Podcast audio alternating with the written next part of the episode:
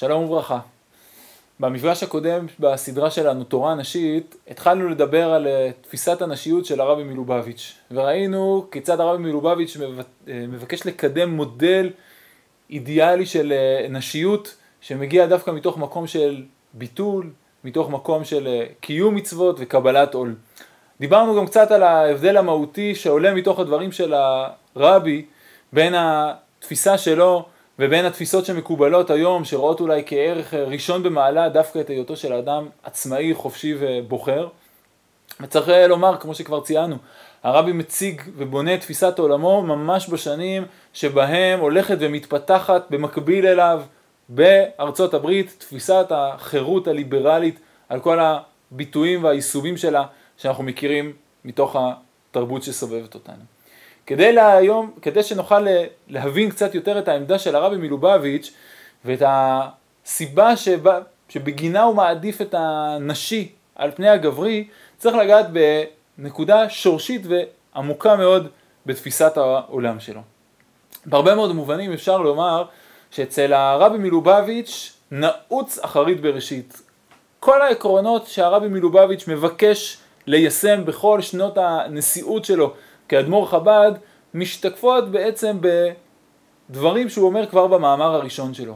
מאמר קבלת האדמו"רות, מאמר הנשיאות שהוא אומר בי"א שבט תשי"א, מאמר החסידות הראשון שמתבסס על דברים שכותב האדמו"ר הרייץ, האדמו"ר הקודם של חב"ד שנה קודם, מתמצתים אולי את כל תפיסת עולמו של הרבי מלובביץ' ובונים לנו מודל שעל פיו תלך חב"ד ותתעצב בכל השנים הבאות. במאמר הראשון של הרבי מלובביץ', הרבי עוסק בהסתלקות השכינה מהארץ על ידי חטא עץ הדעת והחטאים של הדורות הבאים ובהורדה שכינה, או בהורדה של השכינה חזרה אל המציאות, אל הארציות, אל התחתונים, בזכות האבות ובעיקר על ידי משה רבנו עם התורה. וככה הוא כותב במאמר המפורסם, מאמר באתי לגני, תשי"א. והנה זה דעיקר שכינה בתחתונים הייתה, מבואר מהמדרש לתחתונים קאי על עולם הזה הגשמי. וכמו שמבאר על ידי חטא עץ הדעת נסתלקה השכינה מארץ לרקיע. וחטא עץ הדעת היה סיבה וגורם והחטאים וקין ואנוש וכולי ממשיכים את אותו, את אותו מהלך. ואחר כך עמדו שבעה צדיקים והורידו את השכינה למטה. אברהם זכה והוריד את השכינה מרקיע שביעי לשישי וכולי עד כי משה ההוא השביעי, וכל השביעים חביבין, הורידו למטה בארץ. ועיקר עניין ההמשכה הוא על ידי משה, שהרי משה דווקא הורידו למטה בארץ. וכשם שבעניין הסילוק מלמטה למעלה, הרי עיקר הוא בחטא עץ הדת, שנסתלק מהארץ, כנזכר לעיל, הנה כמו כן הוא בעניין ההמשכה מלמעלה למטה. עיקר עניין ההמשכה הוא למטה בארץ דווקא. ובלבד זאת שההמשכה למטה בעיקר נוגע לנו, הנה זהו גם עיקר עניין ההמשכה. וזהו נעשה על ידי משה דווקא, והטעם לזה מבאר במאמר במוסגר, כי כל השביעין חביבין. מתאר לנו כאן הרב מלובביץ' את הנוראות שקיימת בחטא אדם הראשון, שהוא החטא הקריטי ביותר, כי הוא בעצם יצר ניתוק בין הארץ ובין השמיים. לכן מהצד השני נתינת התורה על ידי משה היא השלב המשמעותי יותר בתיקון, כיוון ש... באופן הזה יורדת השכינה, השכינה חזרה לתוך ענייני העולם הזה.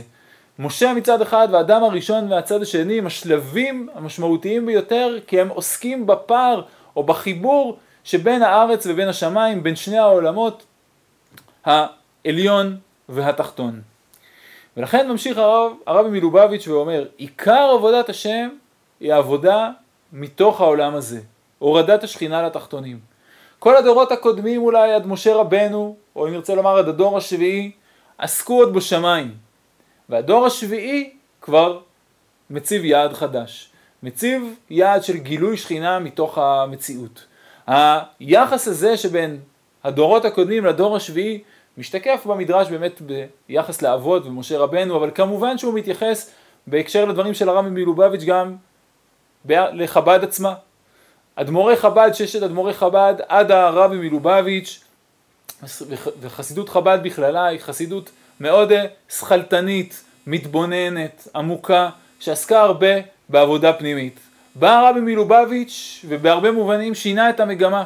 כל המוקד עובר להיות בעולם הזה, לא להישאר רק בעולמות העליונים, אלא לבקש להביא את הדברים לידי ביטוי בפועל, להאיר את המציאות הממשית. במובן הזה עומד הרבי מלובביץ' ואומר, הדור השביעי, דורו של הרבי מלובביץ', הוא דור שצריך כבר לשנות בו שפה.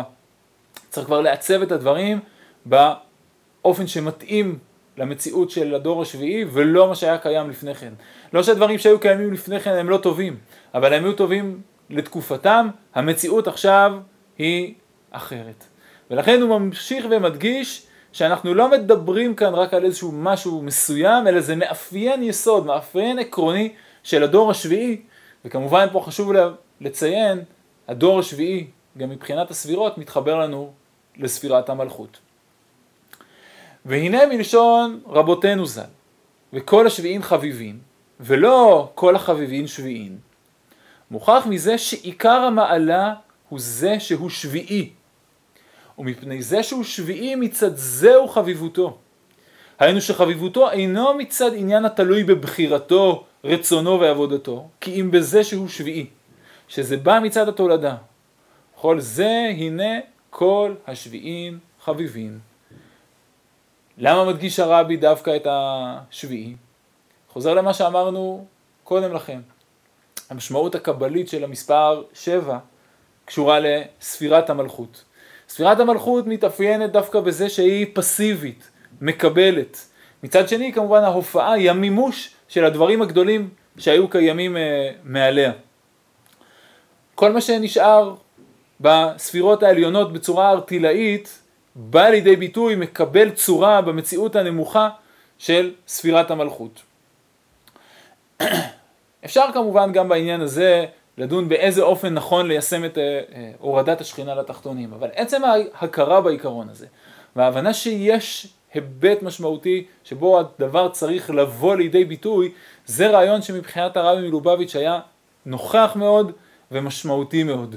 הוא מעורר בפנינו כאן את הצורך שקיים בעצם בכל מרחב חיים. לא להשאיר את הדברים רק בארטילאיות שלהם, אלא להביא אותם לידי ביטוי ממשי. תמיד קל יותר לעסוק בתיאוריות, בעקרונות, ברעיונות, אבל משהו מהדברים האלה נשאר תלוש. צריך תמיד לראות איך הדברים האלה באים לידי ביטוי בפועל. הדברים האלה נכונים גם מכיוון שהעולם שלנו הוא עולם נגלה, וגם אם אנחנו בוודאי רוצים להנחית דברים לדורות הבאים, אם לא נשאיר משהו ממשי, הרוח תמיד יכולה ללכת ול, ולהתאדות, ולכן דווקא המעשה הוא זה שחשוב. הדברים האלה יכולים לגרום לנו לפעמים לנוע בכיסא קצת בחוסר נוחות. האם באמת מה שאנחנו צריכים לעשות זה רק להתעסק בלהוריד שכינה לתחתונים? רק בלעשות את הדברים בפועל? אני אחזור על הדברים שכבר הזכרנו כמה פעמים גם בתחילת המפגש היום וגם במפגש הקודם. האידיאל התרבותי שאנחנו חיים בתוכו היום עוסק הרבה בחופש, בעצמאות, בבחירה, לא רק בקבלה של משהו שנמצא מעליי ורצון להופיע אותו עכשיו במציאות. אבל כמו שכבר אמרנו, הרבי מלובביץ' מציג באמת מודל ערכי שונה לחלוטין.